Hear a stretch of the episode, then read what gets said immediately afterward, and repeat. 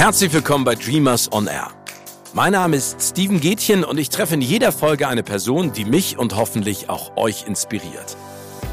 Wir sprechen gemeinsam über den Antrieb, Träume zu haben und diese zu verwirklichen. Denn das schier Unerreichbare kann wahr werden, wenn man es anpackt und fest daran glaubt. Ähnlich wie es bei Ferry Porsche war. Aus seinem Traum von einem Sportwagen ist schließlich etwas ganz Großes entstanden. Das sieht unvorteilhaft an dir aus. Betone doch nicht deinen sowieso schon dicken Po. Sätze wie diese bekam meine heutige Gästin früher aus dem Familienkreis zu hören, aber auch heute noch von fremden Personen in den Kommentarspalten bei Instagram. Doch etwas ist anders als früher. Sie hat eine Essstörung sowie Depression überstanden und kann sagen, dass sie eine Freundschaft zu ihrem Körper aufgebaut hat. Dass sie ein Buch über die unerreichbaren Schönheitsideale, die an Frauen gestellt werden, geschrieben hat. Und dass sie mit ihrer Plattform Trust the Girls den Austausch zwischen allen, die sich mit dem Thema Feminismus auseinandersetzen, fördert. Ich bin mir sicher, dass sie uns allen Wichtiges mit auf den Weg geben kann. Und ich freue mich sehr, dass sie heute bei uns zu Gast ist. Herzlich willkommen, Melodie Michelberger. Schön, dass du da bist. Hallo, vielen Dank für die wunderschöne Einleitung. Sehr gerne. Melodie, ich habe direkt gleich schon die erste Frage. Gibt es, würdest du sagen, ein Motto, das zu deinem Leben passt? Ähm, gleich so eine ganz einfache Frage zum Start. Ähm, ein Motto. Ich bin nicht so ein Motto-Typ, ehrlich gesagt, obwohl das okay. nicht stimmt. Ich war wahrscheinlich mal, ich habe irgendwann mal vor kurzem so ein Heft gefunden, so ein wunderschöner Folder oder wie, wie nennt man das? Da waren ganz viele so Sprüche drin, die ich mir wohl als Teenager ähm, da so reingeschrieben habe.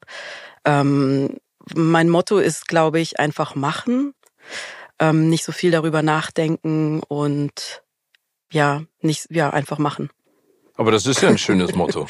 Also ich glaube, einfach machen und nicht drüber nachdenken. Das ist ja heutzutage auch extrem schwierig. Wir kommen ja auch gleich zu ein paar Sachen, die dich ja zu Recht auch umtreiben. Ähm, vielleicht da gleich direkt die nächste Frage angeschlossen. Würdest du denn sagen, wenn dein Motto, insofern in Anführungszeichen, einfach machen ist, ob du eine Träumerin bist oder eine Realistin? Ich bin eine absolute Träumerin. Also schon immer gewesen.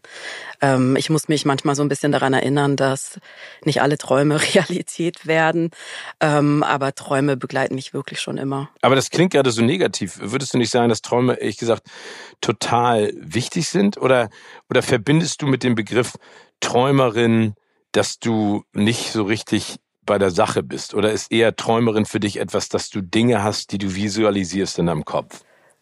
Ich glaube, dass es wahrscheinlich eher so eine Stimme ist, Stimme der Vernunft, die gar nicht meine Stimme ist, eine Stimme von außen, die mir schon wirklich, seit ich ein Kind war, gesagt hat, mach das nicht, das kannst du nicht, du bist nicht belastbar, such dir lieber einen Job, der sicher ist, was bildest du dir eigentlich ein oder das kannst du nicht. Und ich bin heute eben noch ähm, wirklich oft damit beschäftigt, diese Stimmen so auszuprobieren, zu sortieren aus meinem Gehirn, dass es nicht meine Stimmen ist, sondern irgendwelche Stimmen von irgendwelchen Leuten, ähm, die mich daran erinnern wollen, dass ich das nicht kann. Also so auszubrechen aus diesem, ja, aus dieser, aus dieser, aus diesen Stimmen, die mich eigentlich so zurückhalten wollen. Also ich bin eigentlich voll gerne eine Träumerin und ich habe auch viele meiner Träume sind irgendwie dann auch wahr geworden.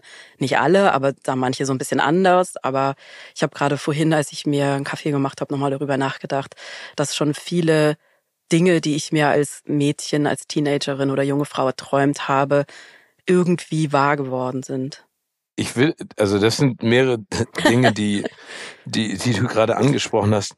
Wenn du sagst, das sind Stimmen, die du versuchst zu separieren in deinem Kopf, sind das denn Stimmen, die du wirklich auch so wahrgenommen hast, also Menschen aus deinem Familien- und Freundeskreis? Ich habe es ja eingangs auch schon erzählt, was dir früher auch gesagt wurde. Oder sind das gesellschaftliche Stimmen, weil der Druck der Gesellschaft vor allen Dingen, was du ja auch sagst, äh, auf Frauen besonders groß ist?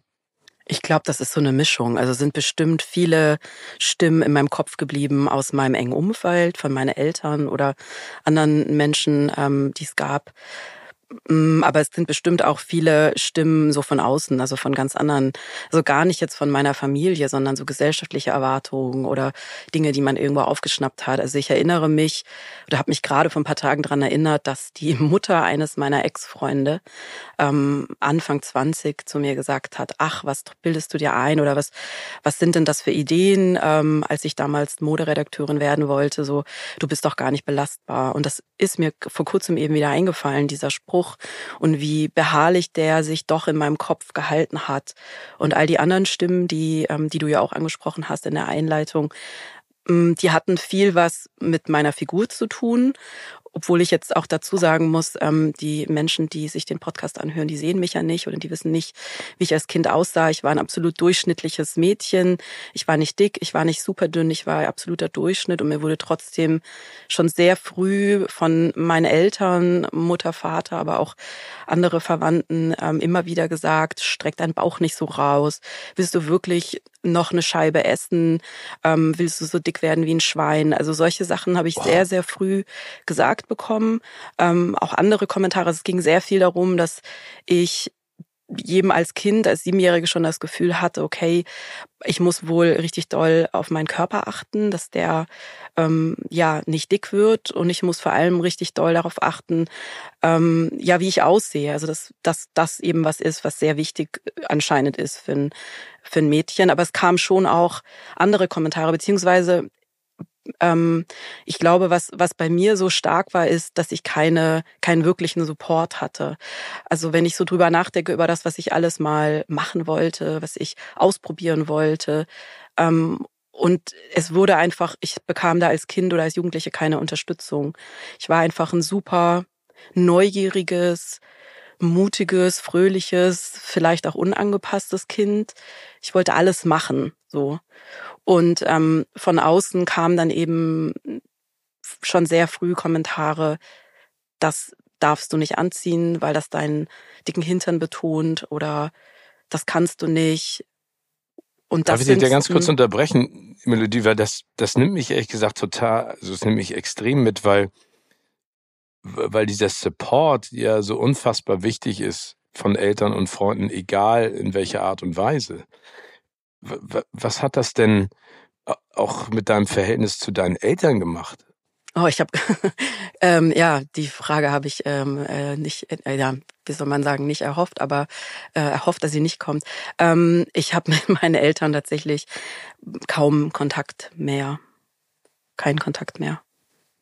Aus so unterschiedlichen Gründen, aber das klingt jetzt auch dramatischer, als es ist, aber ich fühlte mich als ähm, als Kind schon nicht richtig in dieser Familie. Ich fühlte mich nicht willkommen, ich fühlte mich nicht unterstützt.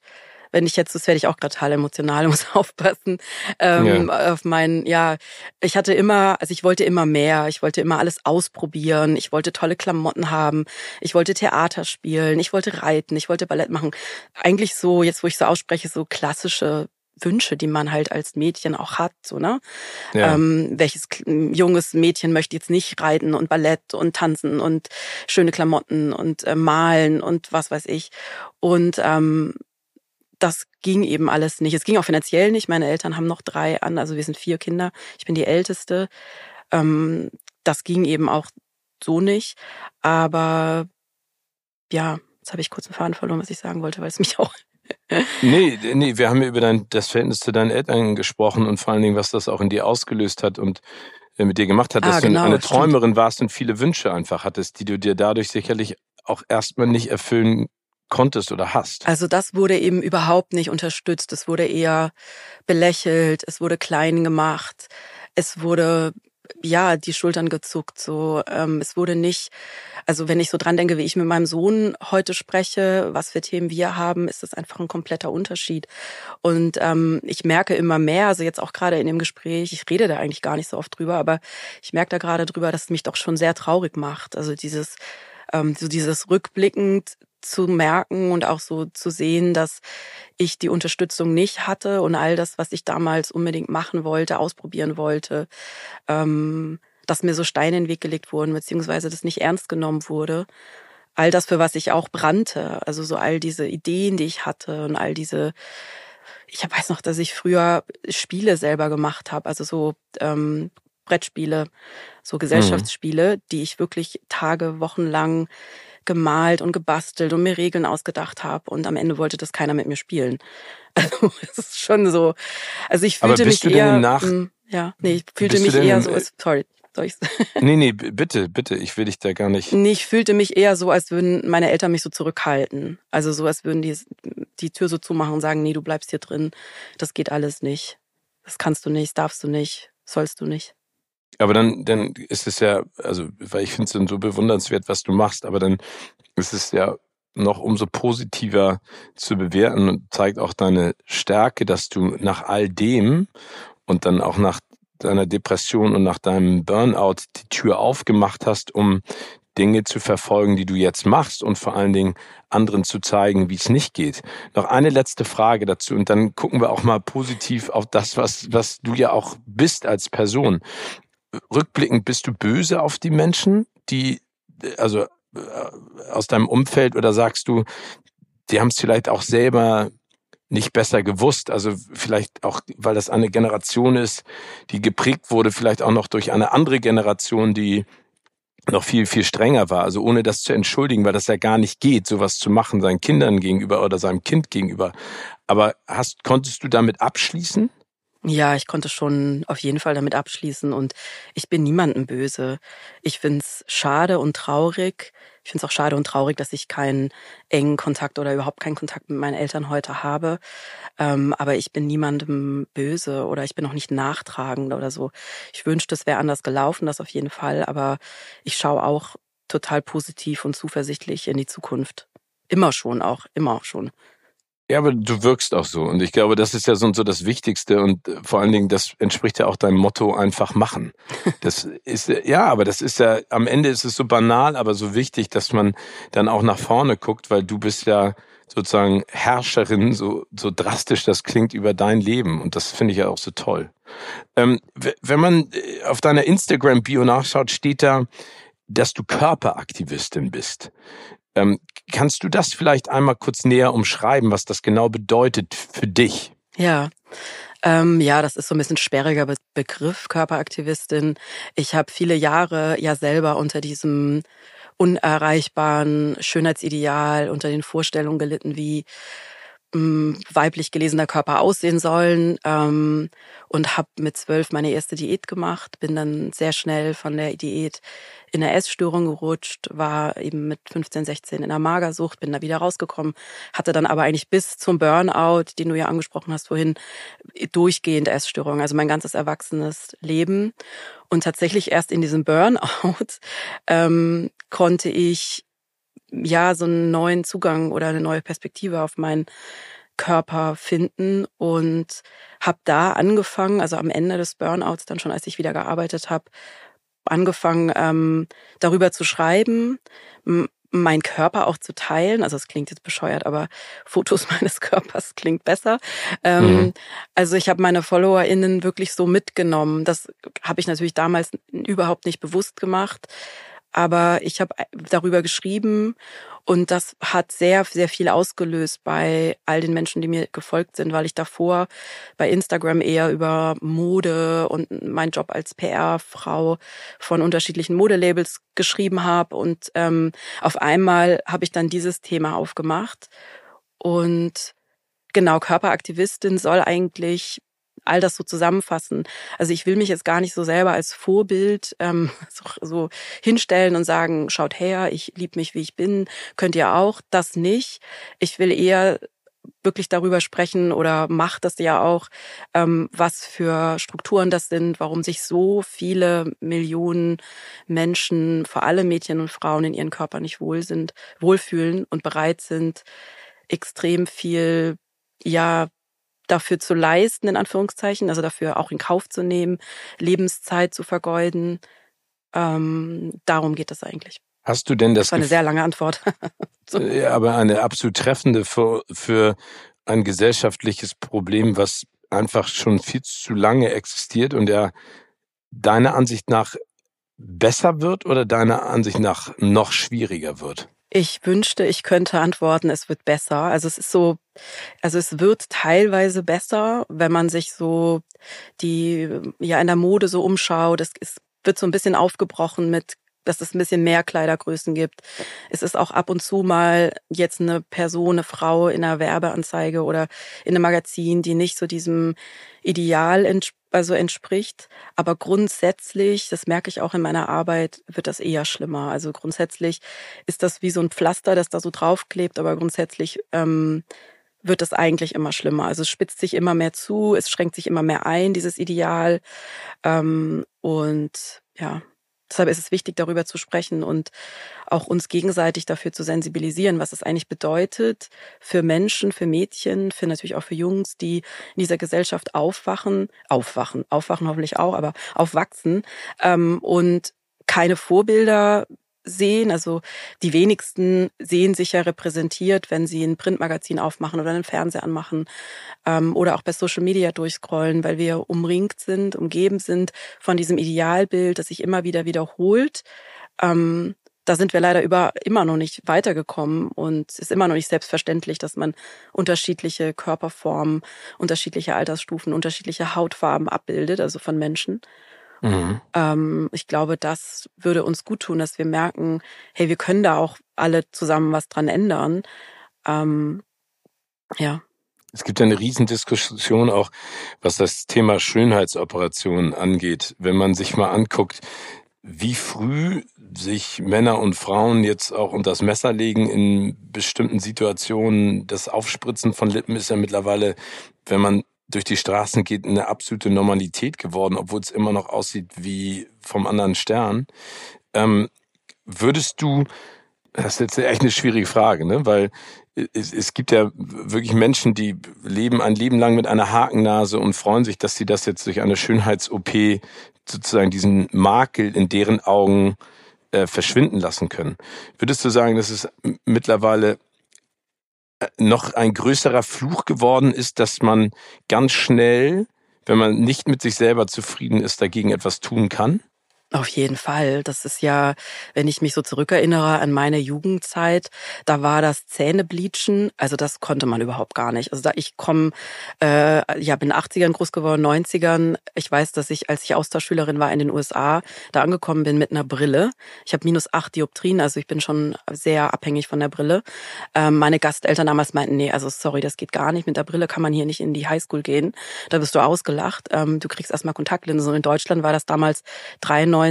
Als ich in den U S A war, das war noch ein absolutes Wunder oder was total Besonderes, dass man als Jugendliche Kontaktlinsen bekommt.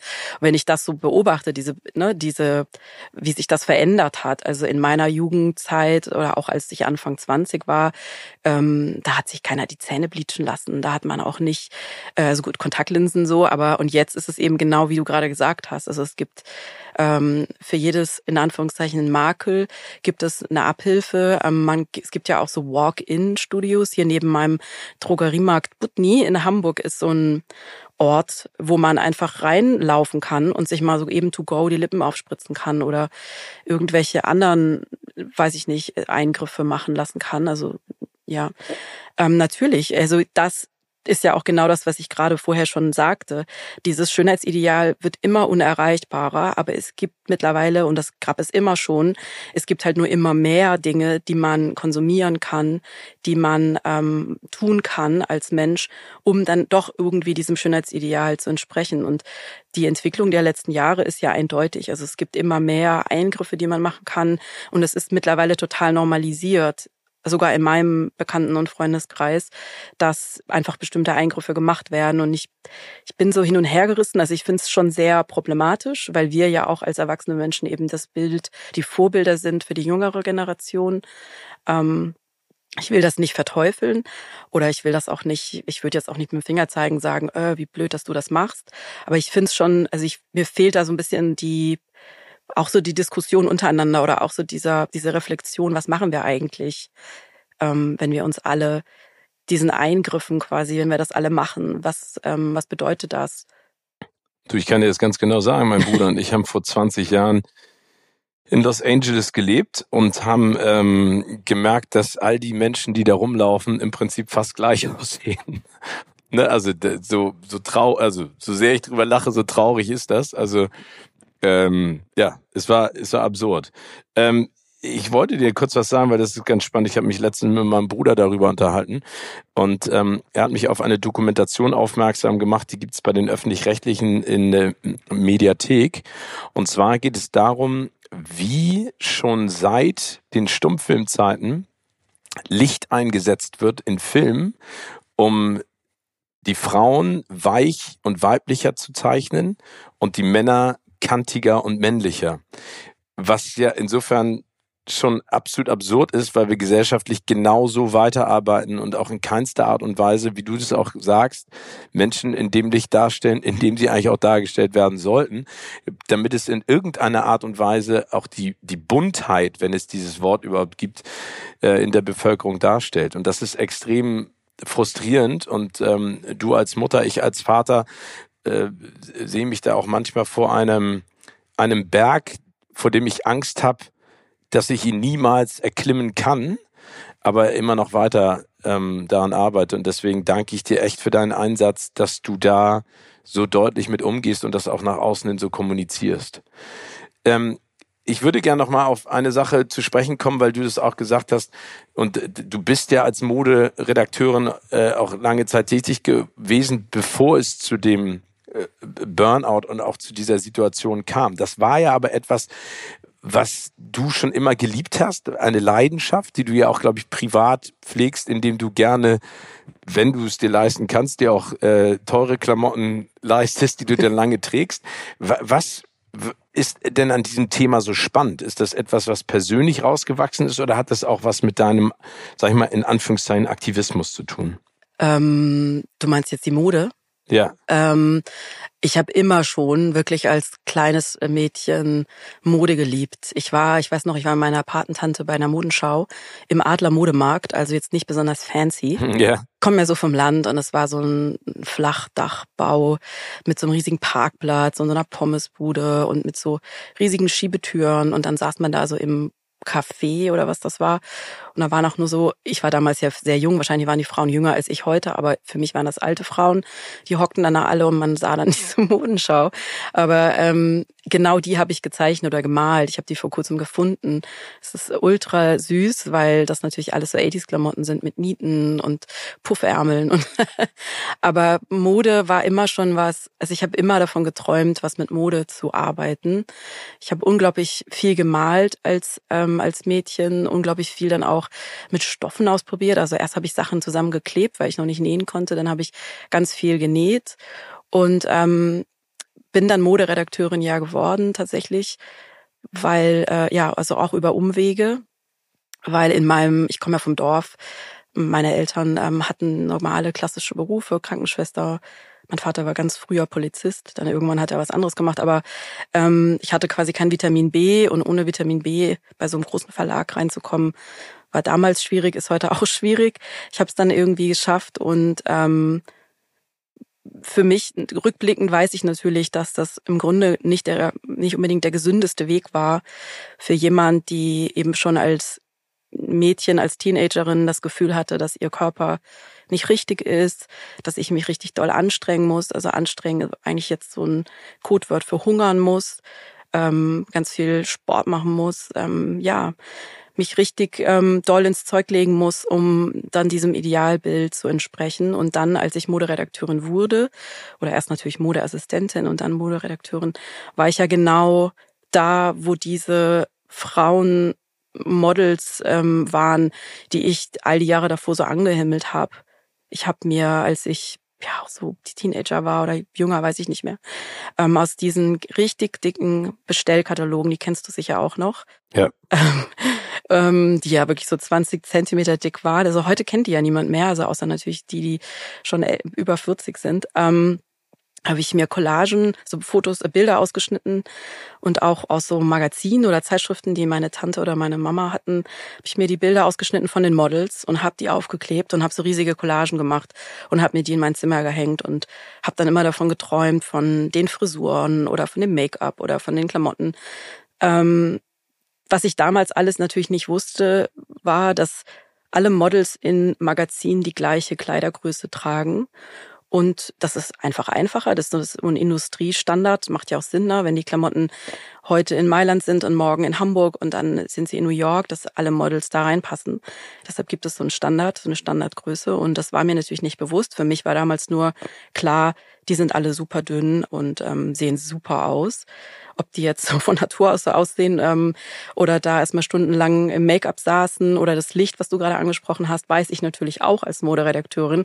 Licht ist einfach alles so. Mhm. Natürlich Make-up ist auch wichtig, ähm, natürlich ist jemand, der sowieso schon dem Schönheitsideal entspricht und so weiter, aber Licht ist so wichtig, man kann so viel mit Licht machen und irgendwann, genau, habe ich dann, war ich dann Moderedakteurin und all das, das, was das mit mir gemacht hat, also dieses Gefühl, dass, ähm, dass ich wieder nicht richtig bin, als ich dann Moderedakteurin war, weil es ja dann noch dünnere Frauen gab, ähm, Models, dass deren Arbeit war, so dünn zu sein und dünn zu bleiben. Das habe ich damals nicht reflektiert, aber deshalb setze ich mich heute mit meiner Arbeit eben auch so stark und so laut dafür ein, dass wir endlich unterschiedliche Menschen mit unterschiedlichen Kleidergrößen, unterschiedlichen Körpern ähm, in den Magazinen sehen, weil ich eben weiß, was das mit einem macht, wenn man sich diese Magazine durchblättert und alle haben die gleiche Größe und alle sehen ungefähr ja gleich aus. Ja, das glaube ich. Das ist so ein bisschen äh, Feuer mit Feuer bekämpfen in der Sekunde gewesen, bestimmt diesen Job auszuüben und dann einfach, sag ich mal, da reinzuspringen. Das hat dann ja auch zwangsweise dazu geführt, dass es dir an einem bestimmten Punkt gar nicht mehr gut ging und äh, da vielleicht nochmal, wie hast du denn dann dein Selbstbewusstsein wiedergefunden, um auch das jetzt durchzuziehen, was du machst? Ja, das ist, ähm, frage ich mich manchmal auch, ehrlich gesagt. Ich glaube, ich hatte das Selbstbewusstsein oder ich hatte diese Stärke immer in mir. Ich habe es nur vergessen oder ich habe sie nicht gefunden oder ich konnte daran irgendwie nicht... Ja doch, ich glaube, ich hab's, war einfach nicht da, nicht greifbar für mich in all der Zeit. Aber... Ich hatte das Burnout, genau, da haben wir schon kurz drüber gesprochen und ähm, war dann aber auch eben schon Ende dreißig und hatte schon zwei Karrieren quasi hinter mir als Moderedakteurin, als P R-Frau für Modelabels, also so dieses Geräusch von Kleiderbügeln, die über die Kleiderstange ähm, rutschen, dass ich muss immer lachen, wenn ich das irgendwo höre, das ist für mich so ein ganz schönes, warmes Gefühl. Ich liebe es einfach, es ist so ein Zuhausegefühl, weil ich einfach ähm, ja so viele mit mit Kleidern, mit Mode einfach immer gearbeitet habe. Aber irgendwann in diesem Burnout ähm, fing es eben an, dass ich sehr viel reflektiert habe. Ich hatte dann auch wahnsinnig viel Zeit, weil ich sehr lange krankgeschrieben war, also über eineinhalb Jahre. Ich weiß noch, dass ich immer die ähm, meine Therapeutin oder die ähm, Psychologin angeschaut habe mit großen Augen, weil sie meinte, nee, nee, das wird dauern. Und ich war immer so, ja, aber wie lang, wie lang bin ich noch krankgeschrieben? Weil ich immer eine Antwort haben wollte und total gestresst war und ich wollte wieder in meinen Job zurück und ich hatte doch noch so viele E-Mails offen, die noch nicht abgeschickt waren und so viele Tabs quasi offen in meinem Bürocomputer. Und sie sagte mir, nee, nee, das wird dauern. Irgendwann war das dann auch wie so ein Geschenk, diese Zeit zu haben, über Dinge nachzudenken. Und das war jetzt aber auch nicht so, dass ich mich dann hingesetzt habe und über meinen Körper nachgedacht habe oder über die Beziehung zu meinem Körper nachgedacht habe. Überhaupt nicht. Das waren eher so ganz kleine Mini-Gedanken, die so kurz hochkamen, als mein Therapeut mich einmal gefragt hat, ähm, wofür sind Sie ihrem Körper dankbar? Und ich weiß noch, dass ich ihn da auch so richtig so angeguckt habe, so, boah, was ist das jetzt für eine esoterische Frage? Mhm. Also was bin ich meinem Körper dankbar? Für gar nichts. So, ich habe ihn immer schon gehasst, er sieht nicht so aus, wie ich ihn gerne haben will, obwohl ich so krass dafür gelitten habe all die Jahre und was soll diese Frage? Und er hat sie mir aber immer wieder gestellt oder, also er hat sie mir auch nicht hundertmal gestellt, aber noch ein, zweimal, glaube ich. Und irgendwann war das dann wie so ein, oh ja, eigentlich bin ich meinem Körper dankbar, dass er immer noch da ist, obwohl ich so scheiße zu ihm war. Und das war dann wirklich nur so ein ausgesprochener Satz, der jetzt gar nicht, also es war jetzt nicht, es hat nicht, gab keinen Blitz und Donner und es flog kein Glitzer auf mich nieder und so, ne? Alle dachten so, oh mein Gott, endlich checkt sie es, sondern es war so ein ganz, ganz kleiner Gedanke, der aber dann immer wieder kam und dieses Gefühl, dass das mein Körper ist. Und dass ich niemals einen anderen Körper bekommen werde. Das war irgendwann wirklich ein starkes Gefühl. Und es klingt jetzt vielleicht total banal und so total, pf, naja, das ist doch klar. Aber es war mir eben viele Jahre nicht klar, weil sonst hätte ich all dieses, dieses Hungern und diese Einsamkeit und diese Traurigkeit, die man in einer Essstörung hat, ähm, oder auch die ich auch ohne Essstörung hatte. Also immer dieses Gefühl, das mich viele Jahre begleitet hat, Jahrzehnte begleitet hat, dass mein Körper nicht richtig ist, dass ich nicht dünn genug bin, aus diesem Grund nicht schön genug bin, dass ich, ähm, ja, das, das hat mich so krass ja auch zurückgehalten. Das war wie so eine Handbremse oder wie so ein Gummi an mir dran, das so fest verankert war mit dem Boden. Und ähm, und deshalb war dieser eine Gedanke oder dieses Gefühl, ah, krass, das ist mein Körper. Und egal, also auch dann auf einmal dieses Gefühl zu haben, okay, du hast es jetzt zwanzig, über zwanzig Jahre ähm, versucht, mit allem, was ging, den Körper zu verkleinern, zu schrumpfen, ähm, zu hassen vor allem auch. Willst du es nicht mal anders probieren? Aber und ist daraus, das dann die, ja. die Freundschaft geworden oder, oder soll es eine Liebe werden? Oder ist das? Also von der Liebe bin ich sehr weit entfernt, würde ich sagen, weil all diese Jahrzehnte von Selbsthass und Essstörungen und Zweifeln ähm, am Aussehen meines Körpers. Also ich habe nie an der Leistung oder in dem, was mein Körper kann, gezweifelt, sondern immer an dem, der sieht nicht richtig aus, deshalb kann ich das und das nicht machen. Ähm, ich deshalb, also ich sage immer, oder für mich ist es eher so ein Gefühl von Freundschaft, ähm, dass ich versuche oder immer noch lerne, liebevoll mit mir zu sein, freundlich mit mir zu sein, nachsichtig mit mir zu sein, in ganz vielen Bereichen, weil ich sehr hart immer zu mir war. Also nicht nur in diesem Körper, jetzt in dem Zwiegespräch mit meinem Körper oder im Gefühl meinem Körper gegenüber, sondern auch in allen anderen Aspekten immer das Gefühl hatte, du musst das, wieso hast du das nicht geschafft, du musst das schaffen, und sehr hart zu mir war. Und das ist, das hilft mir sehr. Also immer wieder, wenn solche Stimmen hochkommen, zu sagen, hey, es ist alles gut. Es muss nicht jeder Tag mega sein. Morgen ist ein neuer Tag. Oder ist auch mal okay, wenn was schief läuft oder wenn man nicht all das geben konnte, was man von sich vielleicht erwartet hat. Hat dir de- dein Sohn auch dabei geholfen, die Dinge jetzt vielleicht auch in einem anderen Licht zu sehen? Also hast du Angst davor, dass es nochmal zurückfallen könnte in, in die dunkle Phase? Das klingt jetzt immer so klischeehaft, aber du weißt, was ich damit meine. Oder bist du jetzt an einem Punkt, auch wenn du sagst, es ist keine Körperliebe, es ist sondern eher eine Freundschaft, dass du, dass du dich so stark und so ausbalanciert fühlst, seelisch, dass du sagst, klar, gibt's immer Hochs und Tiefs, aber das wird mir nicht in dieser Form nochmal passieren, weil wir haben ja eben drüber gesprochen. Hast du das Gefühl, dass, dass du da einfach bei dir jetzt bist? Ich bin auf jeden Fall bei mir und ich weiß, was für eine Stärke ich in mir habe. Aber ich weiß auch aus Erfahrung, dass es immer wieder Momente gibt, die dunkel sind und die traurig sind und die auch manchmal verzweifelt sind. Ich weiß, dass so eine Essstörung ähm, leider auch immer wieder getriggert wird durch Dinge, die passieren. Ich hatte ja vor, ich hatte tatsächlich so ein Erlebnis. Ich bin zwanzig neunzehn, Ende zwanzig neunzehn beim Eiskunstlauf, das ich hier in Hamburg im Verein mache, ähm, auf den Kopf gefallen und habe durch, hatte ein Schädelhirntrauma, Gehirnblutung, Schädelfraktur, ähm, habe meinen Geruchs, Geruchs- und Geschmackssinn verloren, ähm, unwiderruflich, das für immer weg. Und ähm, ja, das du kannst kann nichts riechen und nichts schmecken. Nee, gar nichts, null. Ähm, also zurzeit ist es, also manch, also ich habe halt nur das, was über die Zunge ist. Ich merke, wenn was sehr salzig ist oder wenn was sehr süß ist. Ich merke es auch über die Zunge, wenn was scharf ist. Aber das, was wirklich schmecken ist, also ist es eine Ananas oder eine Himbeere oder ein Reis oder Salat oder mir fällt gerade nichts anderes ein, ähm, das kann ich halt nicht. Also ich kann nur, wenn was sehr süß oder sehr salzig ist oder sehr würzig, das merke ich dann im Hals. Das sind, sind andere Geschmacks Knospen als, aber mein, der Teil bei mir im Gehirn, der für die Geruchs- und Geschmacksverarbeitung ähm, zuständig ist, der ist bei mir eben weg durch die Gehirnblutung und der wird auch nicht wiederkommen.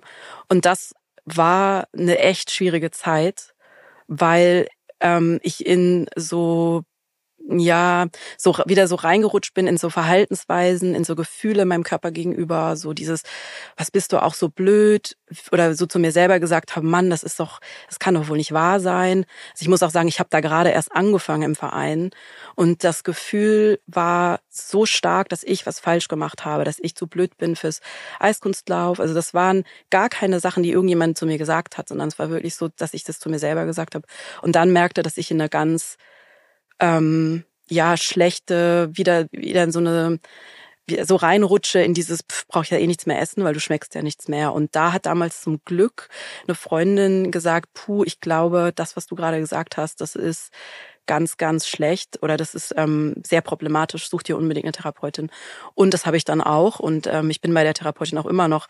Und ich, ähm, ich glaube, das ist, oder ich weiß, dass das wichtig ist für, für Menschen auch zu wissen, dass ähm, wenn man eine Essstörung hatte, es heißt halt nicht, dass man die nie wieder bekommt oder dass das nie wieder hochkommt. Und gerade wenn man sowas, wenn sowas passiert, es gibt ja auch andere, alle möglichen Sachen, die passieren können im Leben.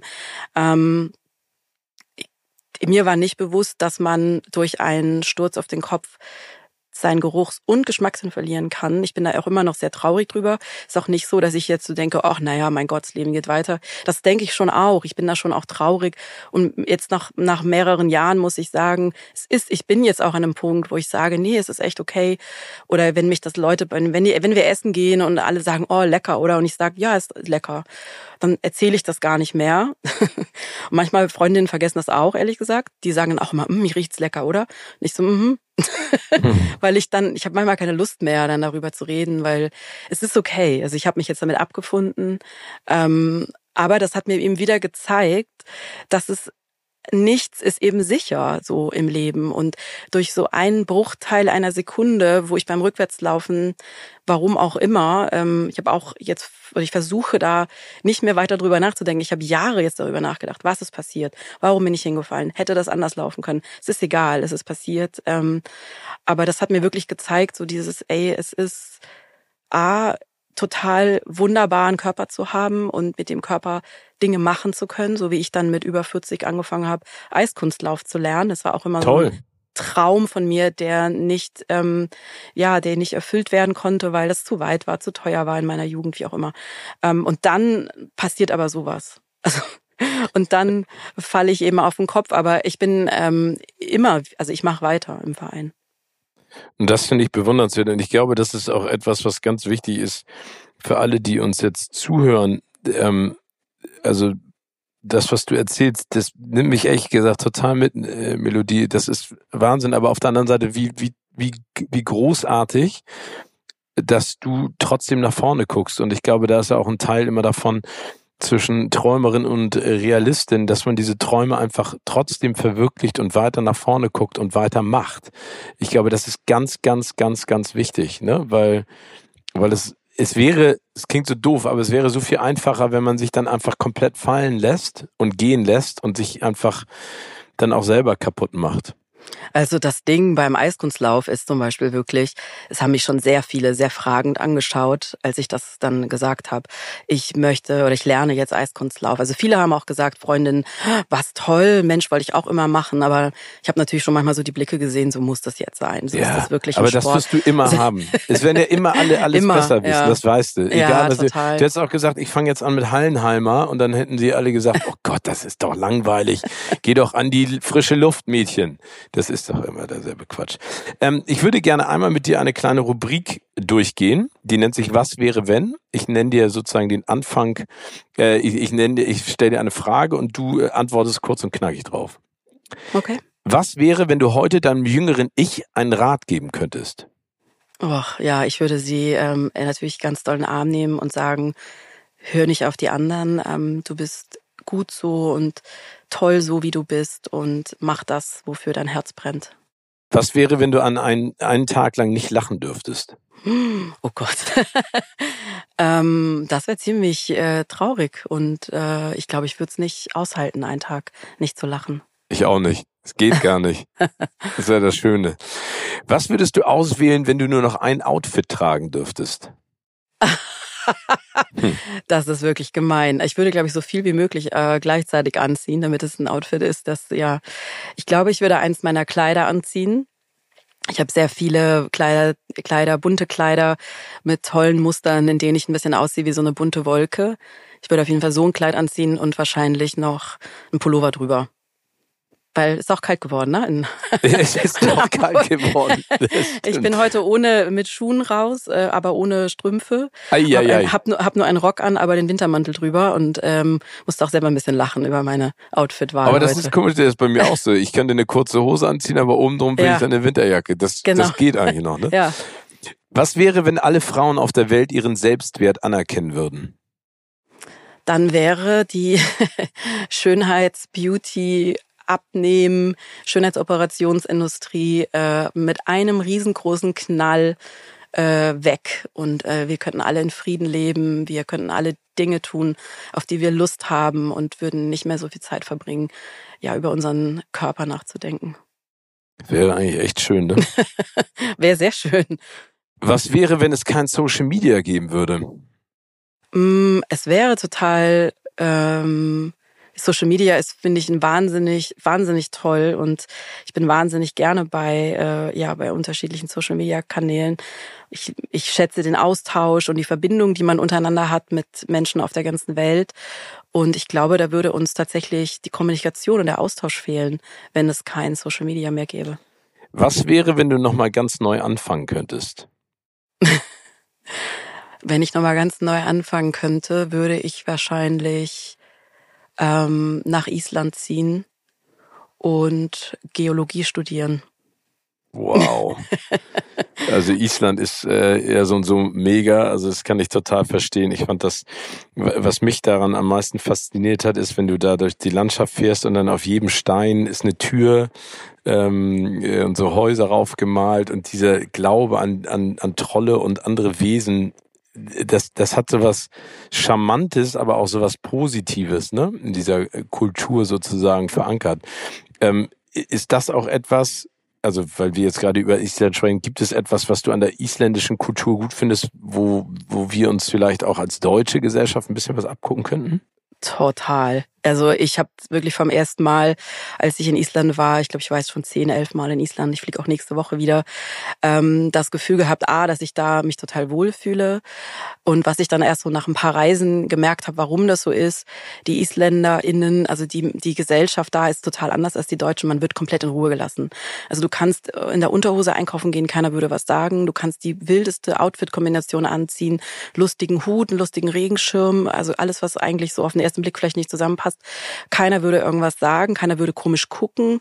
Das ist mir sehr stark aufgefallen, dass ähm, wirklich dieses Leben und Leben lassen, also keiner, also man man wird nicht angemacht, man wird auch nicht ähm, angesprochen. Ich habe mit einer isländischen Freundin ähm, vor einer Weile mal darüber gesprochen, über das Thema und sie sagte, dass sie ähm, in, in Island, wie in vielen anderen ähm, nordischen Ländern, werden ja die Babys, wenn die klein sind, vor die Tür geschoben im Kinderwagen. Und dann machen die da ihren Mittagsschlaf oder aber ihren Morgenschlaf, mhm. was auch immer, welches Schläfchen sie machen und das ist da ganz normal, also auch in Städten wie Reykjavik und ähm, das ist aber jetzt gar nicht mehr so möglich, weil die Touristen dann teilweise eben äh, da klingeln und sagen, um Himmels Willen, das Baby liegt ja noch im Kinderwagen. Ähm und da sagte sie, das sind vor allem deutsche Touristen. Und da musste ich, da habe ich mich ein bisschen drüber, dachte ich, ja, okay. Ähm, also so dieses sich so reinquatschen in das Leben anderer, so das Gefühl haben, da habe ich jetzt wirklich was zu, zu sagen oder das geht ja nun gar nicht. Das merke ich immer wieder, wenn ich zurückkomme, aber das ist schon so eine deutsche Angewohnheit. Und auch ein bisschen dieses Meckern und muffig sein, das... Also die Isländer meckern schon auch, aber ich habe immer das Gefühl, nö, nö, das, das wird schon alles, das läuft schon alles. Also ich habe wirklich so diese isländische Mentalität, passt deutlich besser zu mir als die deutsche, weil auch wirklich dieses, die sind sehr spontan. Kann sein, dass man mittwochs von der Hochzeit Samstag eingeladen wird, also in der gleichen Woche. Und ähm, das passt einfach sehr gut zu dem, wie ich lebe und Spontanität, aber auch so dieses, die Tür ist immer offen. Also nicht nur, dass die Tür wirklich dort nicht abgeschlossen ist, aber ich habe das Gefühl, die die Tür ist auch so in deren Köpfen, in deren Mentalität nicht abgeschlossen. Ähm, eine Geschichte, die mir dazu einfällt, ist, ich war vor Jahren mal bei einem Schreibworkshop in Island. Der wurde von zwei äh, Frauen aus Wales geleitet, das wusste ich, deshalb war der auf Englisch. Aber ich war damals die einzige Nicht-Isländerin und das war in den Westfjorden in Island. Also es ist auch für Isländer wirklich quasi gefühlt am Ende der Welt. Das ist ganz oben im Westen. Das war so ein kleines Dorf. Ich glaube, da wohnen fünfzig, sechzig Menschen. Das nächste quasi gegenüber ist dann schon Grönland. Und da war ich bei einem Schreibworkshop. Und wir haben Gedichte geschrieben über Natur. Wir haben alles Mögliche gemacht. Das war total toll und eine wahnsinnig, also eine der tollsten Erfahrungen meines Lebens.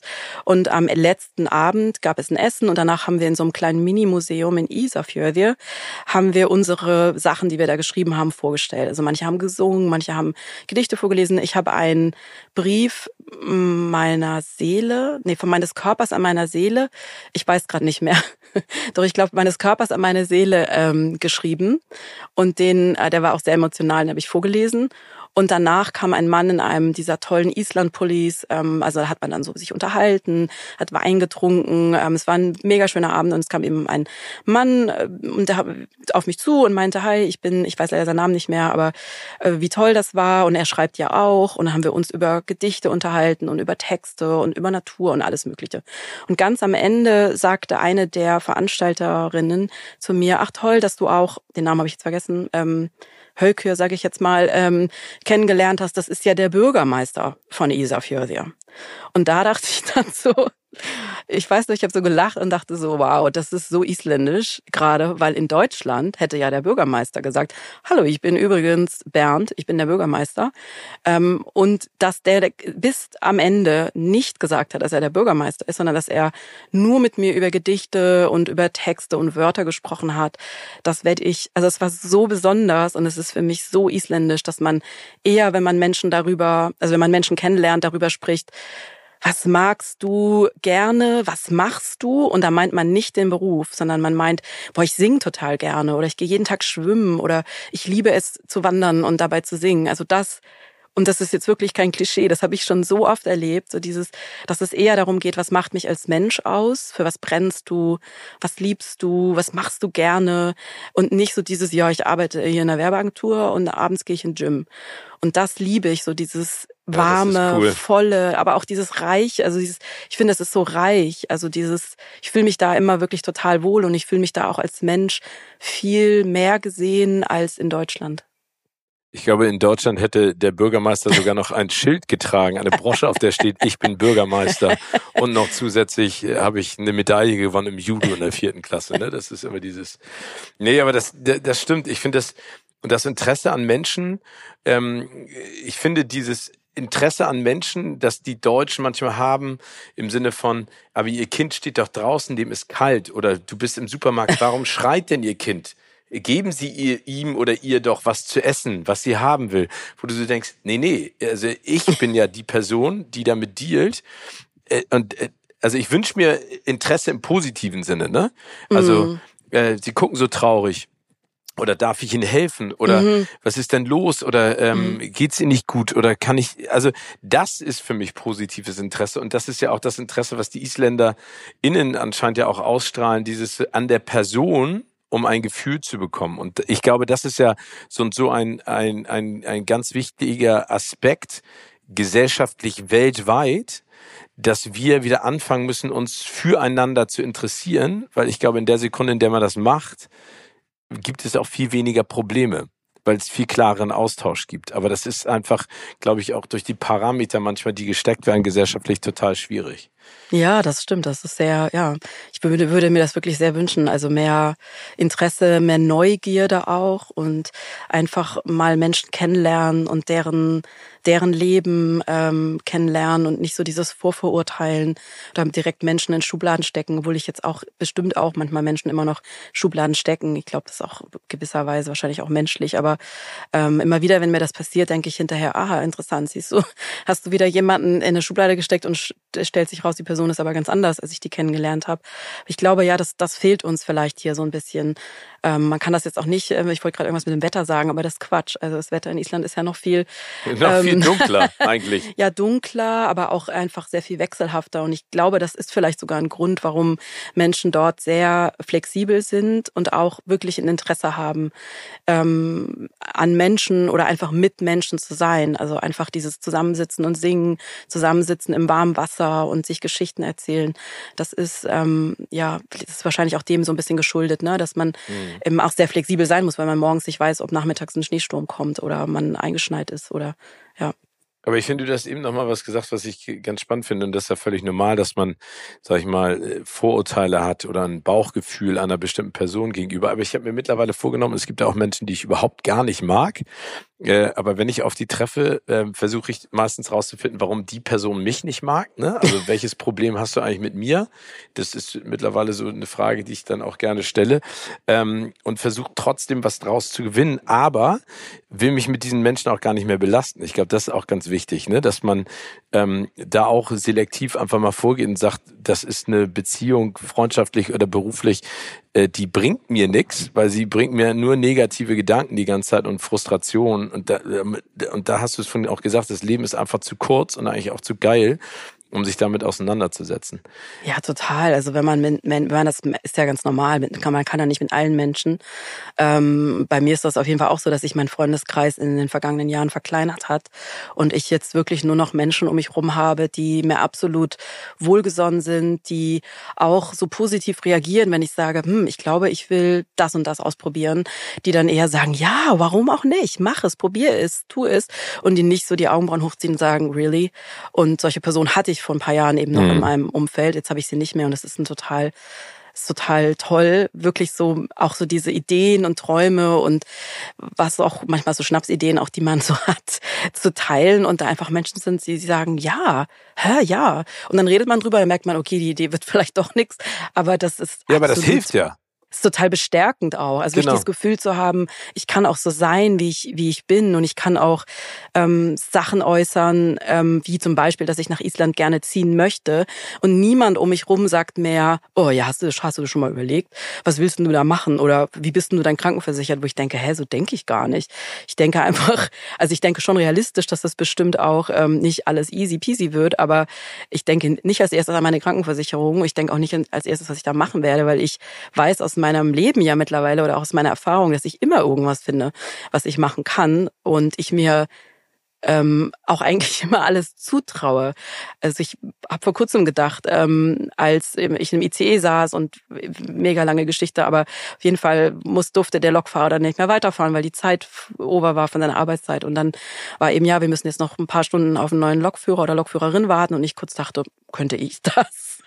Aber wie geil. Ich dachte so, hör, das kann ich doch. Und dachte ich, naja, jetzt mal nicht übermütig werden, aber theoretisch würde ich es mir zutrauen. Ich kann es natürlich nicht, das ist natürlich ein Beruf, ne? Aber ich dachte im ersten Moment so, genau, so zu mir selber, das wäre jetzt noch was. Aber grundsätzlich würde ich denken, ich könnte das bestimmt ganz gut hinkriegen. Ja, aber, aber, aber ich finde, du hast gerade einen Punkt gemacht und das zeigt einfach die innere Stärke und auch das, was, was du ja auch aus deiner Persönlichkeit gemacht hast. Ähm, das sollte man einfach. Man sollte, finde ich, mit offenen Augen umhergehen und sich einfach, warum nicht? Also warum nicht sagen, könnte ich jetzt die Lok fahren? Ist das doch, ist doch eine geile Frage, anstatt sich in der Sekunde dann eher wieder darüber zu ärgern, oh Gott, ich meine, das mache ich auch häufig genug, wenn ich in der Deutschen Bahn sitze und denke, nee, ich habe letztens, glaube ich, kurz geweint, da war ich sieben Minuten zu früh in Köln. Das ist selten passiert in den letzten Monaten. Das ist wirklich sehr selten, ja. Also, äh, Melodie, du hast so viele tolle Sachen erzählt und ich, ich bewundere das, was... was du da auch machst. Also ich kann auch nur allen HörerInnen nochmal sagen, es gibt ein tolles Buch von Melodie, Body Politics ähm, und vor allen Dingen eine Plattform, ähm, Trust the Girls. Äh, äh, guckt euch das bitte mal an, schaut mal drauf. Ähm, ganz viel von dem, was du jetzt ja auch gerade in unserem Gespräch erzählt hast, fließt da ja rein und ist, glaube ich, auch für für ganz viele Menschen da draußen eine Hilfe. Melodie, ich würde gerne zu guter Letzt zum Abschluss unseres wunderbaren Gesprächs, das wir, glaube ich, noch ein paar Stunden länger führen könnten, aber das ist ja eigentlich immer das Schönste, wenn man eine Gästin hat, bei der man einfach das Gefühl hat, wow, ey, bewundernswert. Und zwar ist das Ergänzen. Und zwar würde ich da, nenne ich sozusagen einen offenen Satz und du schließt ihn ab. Okay. Eine Welt ohne Männer wäre? Oh Gott, das ist eine richtig gemeine Frage. Ähm... Entspannter. Sorry. Ja, musst du dich nicht für entschuldigen. ähm, die wichtigste Lektion für mich war? Ähm, die wichtigste Lektion war, ja, festzustellen, dass das mein Körper ist und dass ich niemals einen anderen Körper bekommen werde und dass das der Körper ist, mit dem ich alt werde, hoffentlich. Wenn ich auf Island bin, genieße ich am meisten? Die Natur. Mein größter Traum ist? Das ist ganz einfach. Ein großes Haus ähm, mit mindestens einem Gästezimmer in Island. Oh. Herzlich eingeladen. Ja, ich, das, ja. Sehr, sehr, ich finde das großartig. Ähm, am wohlsten fühle ich mich, wenn? Ich mit Menschen bin, ähm, die ich mag und die mich mögen. Und zu guter Letzt die Frage, ähm, nach all dem, worüber wir gesprochen haben, äh, und Träume hast du ja auch, unter anderem von dem Haus. Äh, was steht als, als nächstes bei dir an? Ähm, als nächstes, also als nächstes steht an, dass ich meinen Koffer packe und nach Island fliege tatsächlich. Das steht als nächstes an und ähm, ja, viel Spaß schon mal an dieser Stelle. Danke. Als nächstes steht ein äh, zweites Buch an. Das schreibst du schon? Nee, das ist äh, ganz kleiner Gedanke noch in meinem Kopf, aber ähm, mittlerweile habe ich das Gefühl, oder es muss raus jetzt. Ich habe die vergangenen Jahre, seit das erste Buch rausgekommen ist, immer gedacht, nee, das mache ich echt nicht nochmal mit. Das war so ein Stress und auch so emotional und ähm, immer wieder diese Gedanken auch zu haben, das schaffst du nicht, das wird nix. ähm, dann will ich das wirklich nochmal machen und jetzt denke ich so, nee, das willst du genau nochmal machen. Super. Melodie Michelberger bei uns im Podcast, ähm, das war äh, ganz toll. Ich weiß gar nicht, ich kann, es gibt nichts Schlaues, was ich am Ende sagen kann, aber das war ein, ein sehr bewegendes Gespräch. Vielen Dank für deine Offenheit und Direktheit und Ehrlichkeit und ich, ich drücke uns allen ganz doll die Daumen, dass das, was du machst, noch mehr Gehör bekommt und vor allen Dingen wünsche ich dir ganz viel Kraft ähm, und, und Spaß am Leben. Und ähm, danke, kann ich dann nur sagen. Danke, vielen, vielen Dank.